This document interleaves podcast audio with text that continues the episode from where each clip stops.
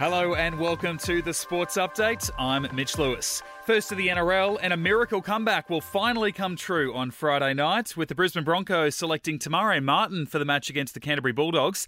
The 26 year old will be running out for his first top grade match in almost three years after a bleed on the brain in 2019 while playing for the North Queensland Cowboys almost saw him give up the game. Martin will play at fullback for the Bronx with regular number one Tesi Niu out with a hamstring injury and says it's been a long road to recovery. It took the whole of these last two years years to, to heal it and get it right, a position where I'm, where I'm comfortable again to put my head into places that I'm not too comfortable with, but, you know, being confident that it, will be all right. The round kicks off tomorrow night with the Cronulla Sharks home to the Manly Sea Eagles. In other teamless news, the West Tigers, following their epic first win of the season on Monday against the Eels, have named an unchanged lineup for Saturday's match against the South Sydney Rabbitohs.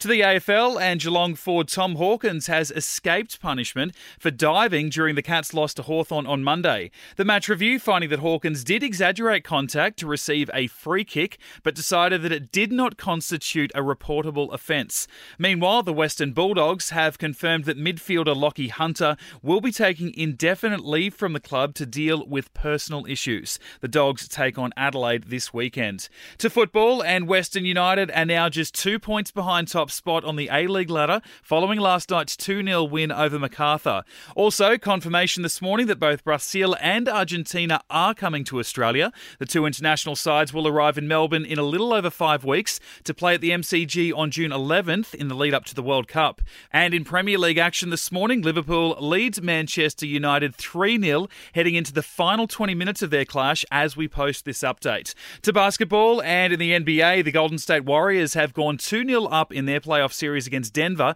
following a 126 106 win. Philadelphia also going 2 0 up over Toronto with a 112 112 to 97 victory. Dallas, meanwhile, has levelled its series with Utah at 1 all, their second match ending 110 to 104.